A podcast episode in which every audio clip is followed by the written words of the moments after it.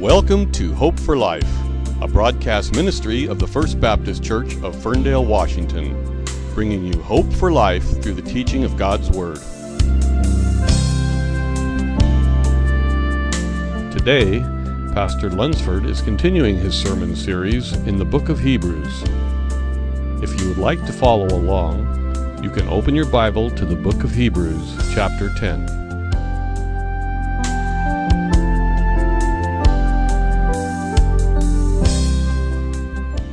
I ruined a perfectly good car once.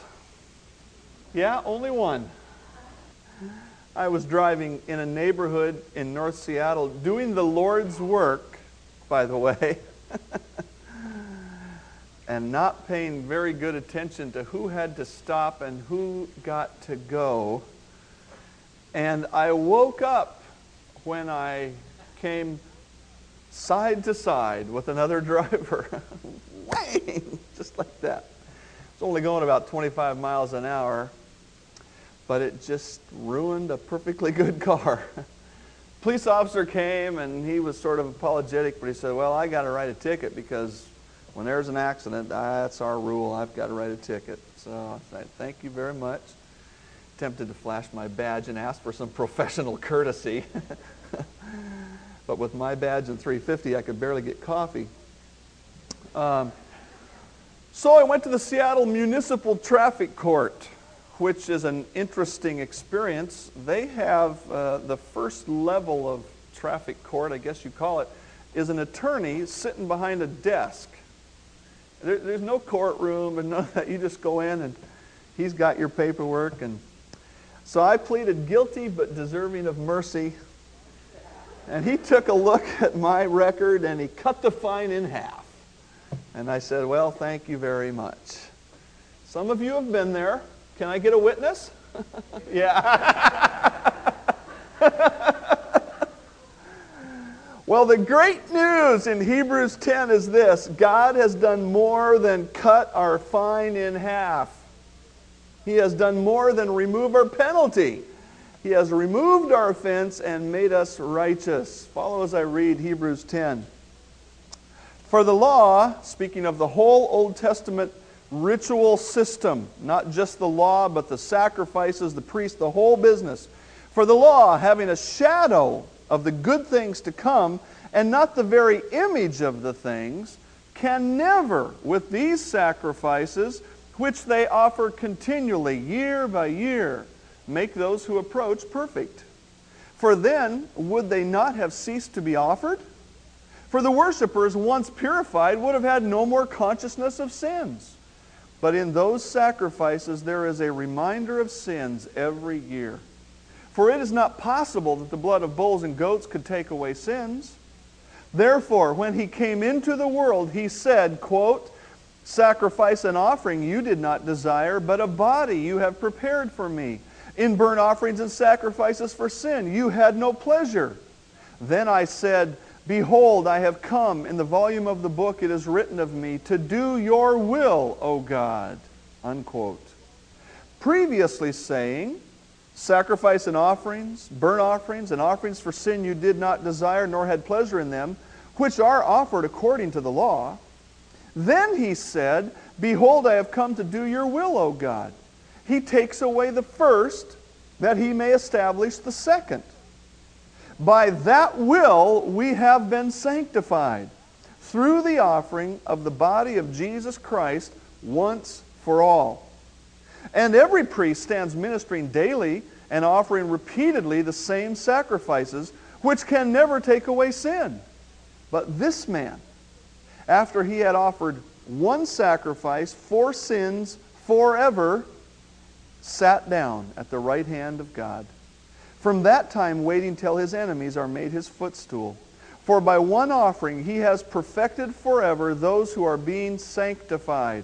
But the Holy Spirit also witnesses to us, for after he had said before, this is the covenant that I will make with them after those days, says the Lord, I will put my laws into their hearts, and in their minds I will write them. Then he adds, their sins and their lawless deeds I will remember no more. Now where there is remission of these, there is no longer an offering for sin. The people that the book of Hebrews was written to originally were struggling with something. And that is, they were struggling with letting go of all of the Old Testament ritual sacrifice and fully embracing the person of Christ. By God's inspiration, the author of this book tells us today, in this climax, if you will, of the book, number one, Old Testament sacrifices were impotent. They were powerless. And the impotence of the Old Testament system of the law is seen in its effect. Look at this word. It's fascinating. Once in a while, you find the way that things come into English with much less strength from the Greek language. Verse one, for the law, having a shadow of the good things to come and not the very image of the things, can never with these same sacrifices, and so on. The word can in Greek, the original word from which it is translated is the word dunamos, where we get our word dynamite.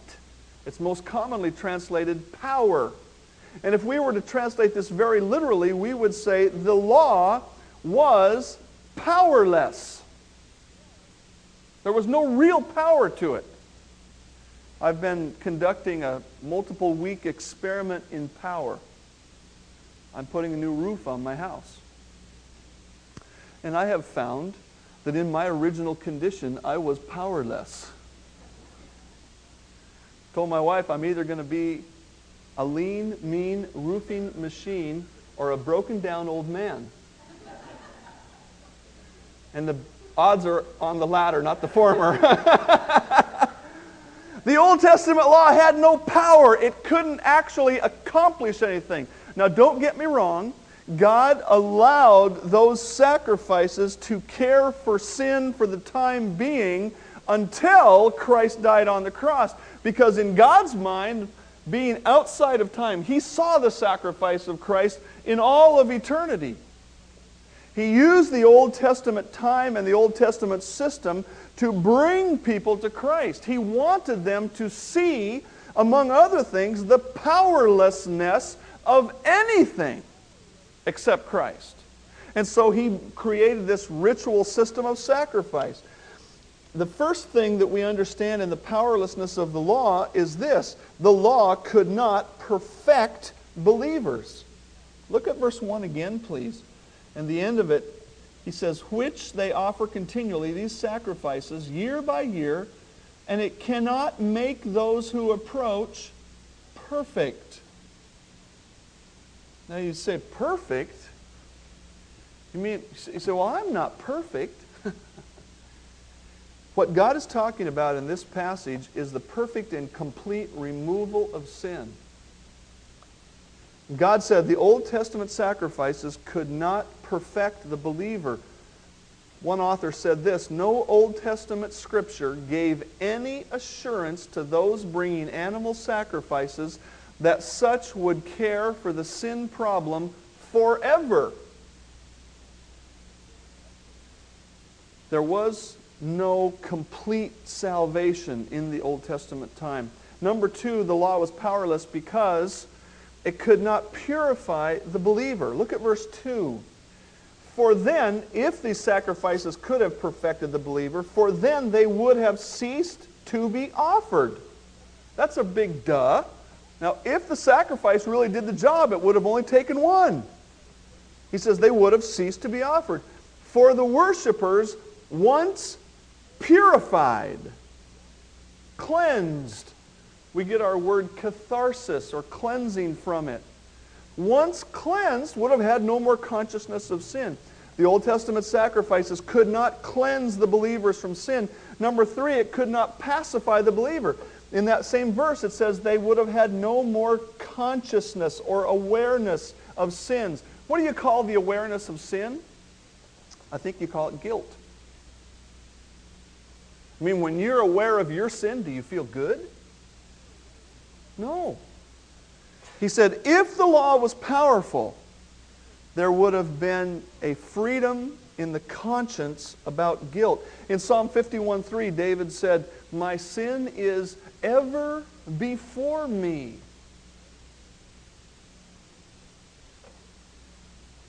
If you know the story of David, you know that he committed adultery and then murder and lying and so on to cover up his adultery. And eventually that woman with whom he was adulterous gave birth to a child, and the child died. Can you imagine going through that without the forgiveness of sin, as in the wiping clean of the guilt in the conscience?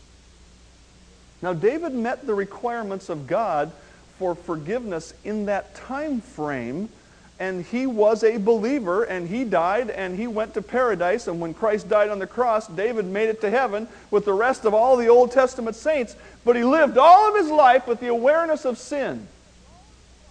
Can you imagine getting up in the morning, be aware of all your sin? The Old Testament law was impotent. It was not powerful. It could not perfect, purify, or pacify the believers. Secondly, the impotence of the law is seen not only in its effect, but also its nature. Look at verse one. How does God describe the law? The law having a shadow of the good things to come. We've seen this, this ideology, this concept throughout the book of Hebrews. And in fact, dare I say that the book of Hebrews really teaches us about the concept of typology. And basically, typology is this: God established his whole Old Testament system to show a picture of Christ. Here it says it was a shadow of the good things to come. And the word for shadow here is even a little bit unique, and it indicates a hazy shadow, not a clear, sharp silhouette, but a fuzzy shadow. Now, there's a shadow on the floor here right now of the music stand. And if I were to put my music on the shadow, you'd say, "Well, Pastor Dave, you're being goofy." God says to these Jewish believers, "Why in the world do you want to put your faith on the shadow?" The reality is in Christ. The nature of the Old Testament law is it was a shadow. Just to remind you of the terms that are used, and maybe it'll help you as you continue to read Hebrews, he uses the term copy and shadow of the true tabernacle. He uses the term made by man, made by the Lord. He uses the term earthly and then more perfect. He uses the term symbolic and real, copies and real. And here the shadow and the good thing. The shadow points to the real thing. If I saw a shadow moving around the corner of a building, I would know probably there's a person coming after it. And the believers in the Old Testament time frame should have had that mentality, and especially as Christ came and presented himself, the things should have started to line up. They should have said, "Oh, yes, yes, yes." And certainly by this time, which is after Christ has died, been buried, and resurrected, and ascended on high, and a number of years have gone by, they should have been putting these things together and saying, "Oh, the picture, the reality." But they weren't. The third thing that we see about the impotence of the law is that it is shown to be impotent in its repeated rituals. Again in verse two, "For if it could have perfected the believers, they would have ceased to offer sacrifices. For the worshipers, once purified, would have had no more consciousness of sin. But in those sacrifices, there's a reminder of sins every year. For it's not possible, it's not possible that the blood of bulls and goats could take away sins." Repeat year by year what is only a shadow, as many years as you will, this will bring no one to the goal, to the completeness that God intends for us. Another author said this: repetition of a symbol is like multiplying with zero. No matter how many times you repeat the process, the result never increases. The same could be said for other things that we substitute in its place. We'll talk about that more in a minute. The second point that we see here today, now, first of all, we see the law was impotent, unpowerful. Then we see that the sacrifice of Christ was and is powerful. Look in verse five. Therefore, when he, Jesus, came into the world, here's what he said. He said, sacrifice and offering you did not desire. He's referring to the whole Old Testament system. It says, you did not desire sacrifice and offering, but a body you have prepared for me. We understand this, first of all. God was never interested in ritual alone. The power of Christ's sacrifice is based in the will of God. Jesus didn't just wake up one morning and think, hey, this is what I'm going to do. God said, this is what I want. He never wanted just animal sacrifices. He wanted that for a time. He wanted the person of Christ and his unique body at his appointed time to complete the process. First Samuel fifteen twenty-two talks about this principle of obedience and sacrifice when it says this, to obey is better than sacrifice, and to heed or pay attention than the fat of rams. Psalm fifty-one seventeen says, the sacrifices of God are a broken spirit, a broken and a contrite heart, O God, thou wilt not despise. And by the way, that's in the context of David talking to God about his sin. God never intended for ritual alone. Those folks today who want to go back and repeat the Old Testament law are missing something, and that is God never intended that to be powerful at all. What God always did intend was for the ritual to lead to the reality. He said, verse seven, behold, I have come, in the volume of the book it is written of me to do your will, O God. One author said this, what must be remembered is that the atoning value of the Old Testament sacrifice was temporary and typical, depending for their efficacy or for their power upon the coming sacrifice of Christ. God always intended for the ritual to lead to the reality. The power of his sacrifice was based in the will of God. The power of his sacrifice was realized in the offering of his unique body. Turn with me to Isaiah fifty-three, please. Isaiah fifty-three is such an important chapter for understanding the work of Christ and our salvation.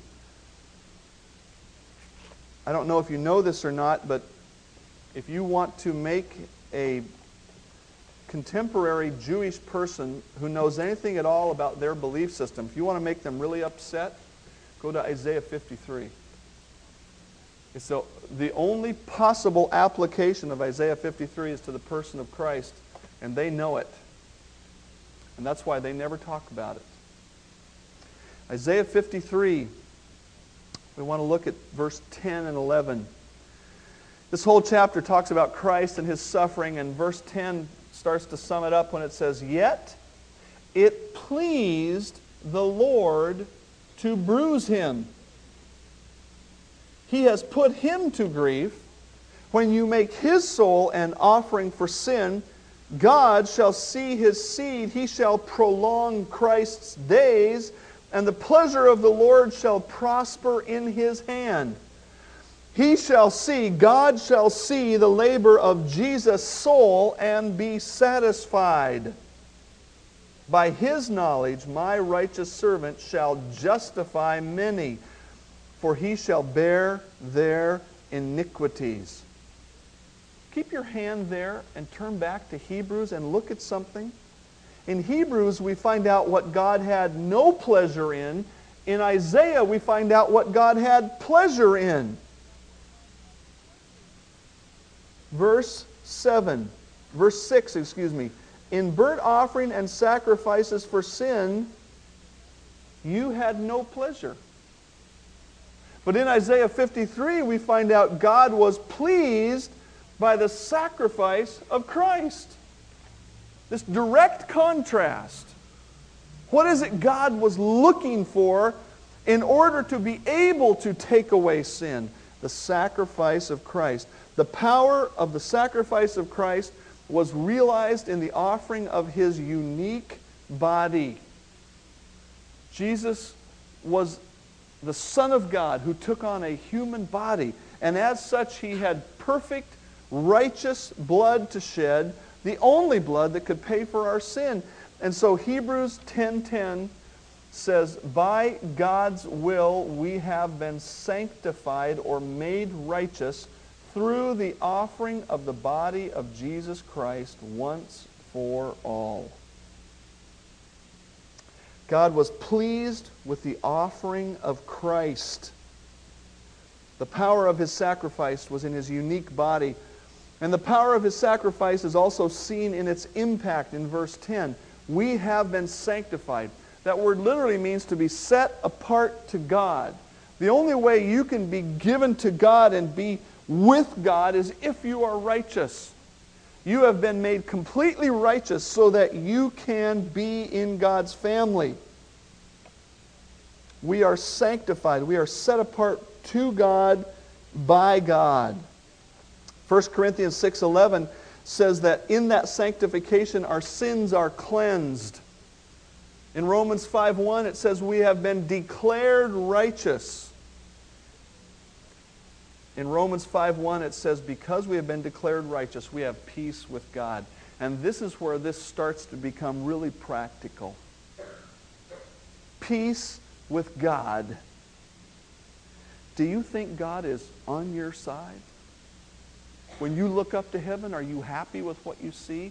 When you look forward to eternity, life after death, are you at peace? God says that is the chief result of the work of Christ. Our sins are taken away, the consciousness of sin removed, and what is put in his place is peace with God.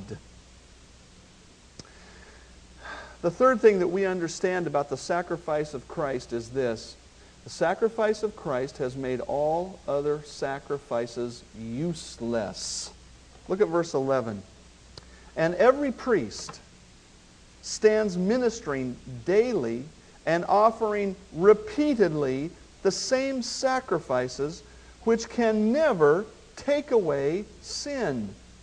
But this man, after he offered just one sacrifice for sins forever, sat down at the right hand of God. We see this imagery of Christ sitting down a number of times in the book of Hebrews, and this is the essence of it right here. The earthly priest never sat down because his work was never done. By one estimate, at the week of Passover in the time of the Bible, three hundred thousand sheep would have been sacrificed. three hundred thousand sheep. And that would just be in one week of one year. And that Passover week happened every year, every year, every year. And yet the contrast is this. Those animal sacrifices never took away sin. One sacrifice of Christ, and he sat down. Done. Finished. Over. Forever. The sacrifice of Christ was ultimate. It was the ultimate sacrifice. Finished work. It was permanent. He says here in verse twelve, one sacrifice for sins forever. Look at verse fourteen. For by one offering he has perfected forever those who are being sanctified. Earlier we read that the Old Testament law could never perfect anyone, but this sacrifice perfects us forever. What does that say about your salvation? That it's not halfway, it's not quarter way, it's not hope so, it's not maybe. It is perfection forever.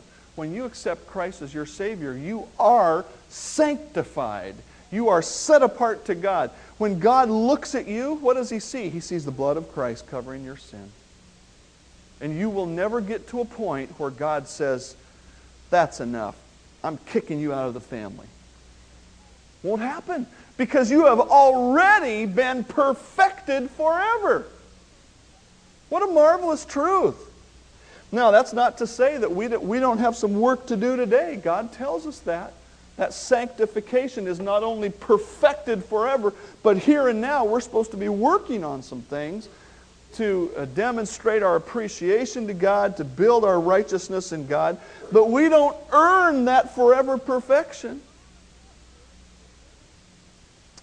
It was permanent, and it was covenant. Look at verse sixteen. He comes back to the new covenant, which was predicted in the Old Testament. Here it's realized. This is the covenant I will make with them, with his people Israel. After these days, says the Lord, I will put my law into their heart, and into their mind I will write them. Then he adds, here's the new emphasis for this passage, this truth. Their sins and their lawless deeds I will remember no more. We have a little joke around here. You know, I'm a pretty tough guy to work for. You can ask Kathy about that. I'm not sure who's actually in control back there, but um, Kathy's my secretary. And so when she does something a little goofy, we say, that's going to go in your permanent record. And once in a while, Glenn says to me, that's going to go in your permanent record. Now, the good thing is we don't have any permanent records here. We don't have any records. You know what? God says your permanent record has been wiped clean. Boom. And it will never have a black mark on it again. Oh yes, you're going to sin, and you're going to need to confess that. But your permanent, perfect standing in heaven is guaranteed by the permanent, perfect sacrifice of Christ. God made an agreement, and we get the benefit of that agreement. Our sanctification is as enduring as Christ's offering for sin. The last thing that we understand about this sacrifice is it was prominent. Look at verse eighteen. Now, where there is remission of these, there's no longer an offering for sin. A little obscure in the way it's written. What he's talking about, he's going back, he's saying, look, if the sins have been remitted, and the word remitted is the same word as translated forgiven, literally means to be taken away. If the sins have been taken away, there's no longer any need for any sacrifice. Now I would like to bring this around perhaps to our lives a little bit today in a little more personal way. I don't think any of you are in danger of going out and offering an animal sacrifice to pay for your sin. I just really don't see that happening. When I first went to Tukwila, there was a dear old widow lady who raised chickens, and she regularly sacrificed them, but it wasn't for her sin. Thank the Lord I kept away from that business. Man, I, I would not want to be a priest in that Old Testament time frame and offering those bloody sacrifices. Oh, Lord have mercy, I would not want to do that. Sacrifices for sin. I don't think you're in danger of going out and offering an animal sacrifice. I don't think you're in danger of trusting in an animal sacrifice. You know, there are people in parts of the world today who do sacrifice animals to appease their gods. That is not an unknown occurrence in our world today. They are not trying to worship Jehovah, the real God. I don't think there's any danger of you going back to that. But you know what? I think there are some other things that we try to offer God sometimes because we think we need to offer Him some kind of sacrifice. Sometimes we call it tearful penance. There are some religions today that teach you got to really show your sorrow over sin and crawl on your knees or beat yourself with a whip.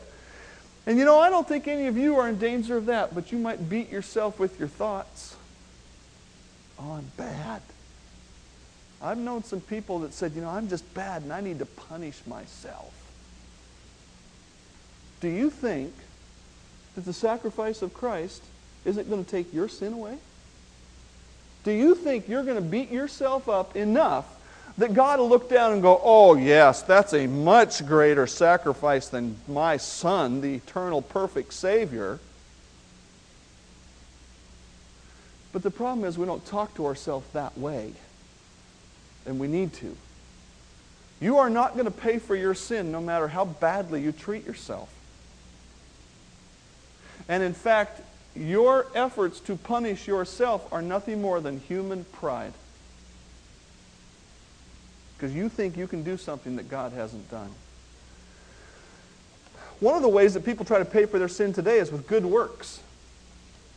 One of the phrases that gets my goat, Christmas time, you know, that's what it's all about. We're going to do some things for the homeless kids. That's what it's all about. Now, I'm for helping out homeless kids. I'm for Toys for Tots. I'm for trophies for every little leaguer. But you know what? If you're doing that so that God will look down on you and go, you're a pretty good guy, you're wasting your time. Because that is not what it's all about when it comes to God. Because if those Old Testament sacrifices, hundreds of thousands of them, expensive, could not take away sin, your Toys for Tots gift is not going to do it either. Your good works, whether it is a religiously derived system of good works or just that of your own creation, it is not going to get you there.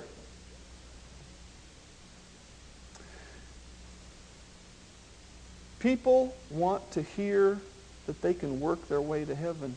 The Scripture says we have itching ears. And folks are going to come along and say, hey, you know what? And you're going to go, oh boy, that feels good. Ooh, yeah. God says there's one thing that'll get us there. And we read it, Chuck read it this morning from Ephesians two, eight, and nine. It says, by grace, by a free gift, you have been saved through your faith in the finished work of Christ, not of your works. If you could work your way to heaven, you know, I wouldn't want to be in a heaven that I could work my way to, because you know why?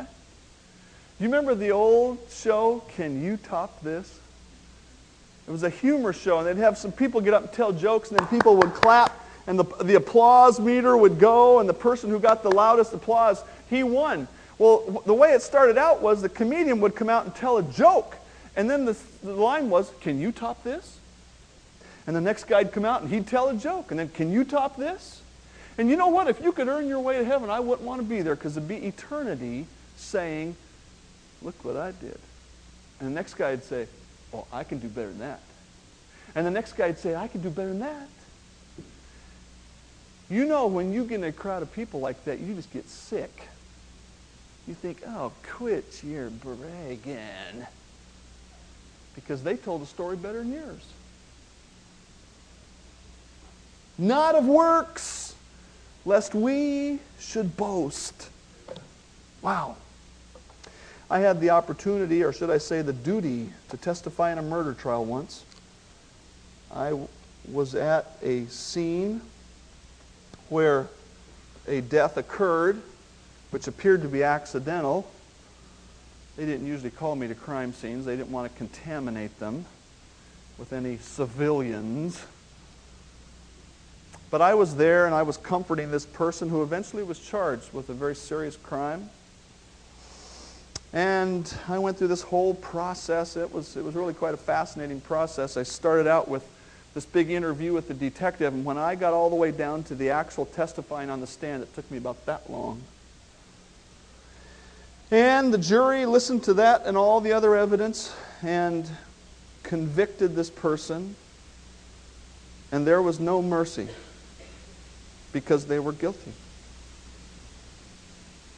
You know what? You've already been convicted and found guilty. But the good news is there's mercy enough for everybody. God doesn't have to punish you, because Jesus Christ took his punishment on the cross and made it possible that you can be made righteous. The question today is, have you taken God's gift of mercy? May God help us embrace his free gift, and may he help us appreciate it. Heavenly Father, thank you for saving us at such a great expense. Father, if there's somebody here today that's never embraced the work of Christ, somebody who's never believed in Jesus as their Savior, may they do it today. May they see how wonderfully simple you have made salvation. And may those of us who know you appreciate all that you went through for us, us who are undeserving. Thank you. Thank you for your grace today. Thank you for the blood of Christ that washes away our sin. I pray in Christ's name, amen. Thank you for listening to Hope for Life, the broadcast teaching ministry of the First Baptist Church of Ferndale, Washington. You can learn more about our ministry on the internet at w w w dot ferndale baptist dot com, or you can contact us by mail at First Baptist Church, P O Box sixty-nine, Ferndale, Washington, nine eight two four eight. Telephone three six zero, three eight four, three one one one. We invite you to join us for worship Sunday mornings at ten forty-five a m Our prayer is that God's Word will give you hope for life.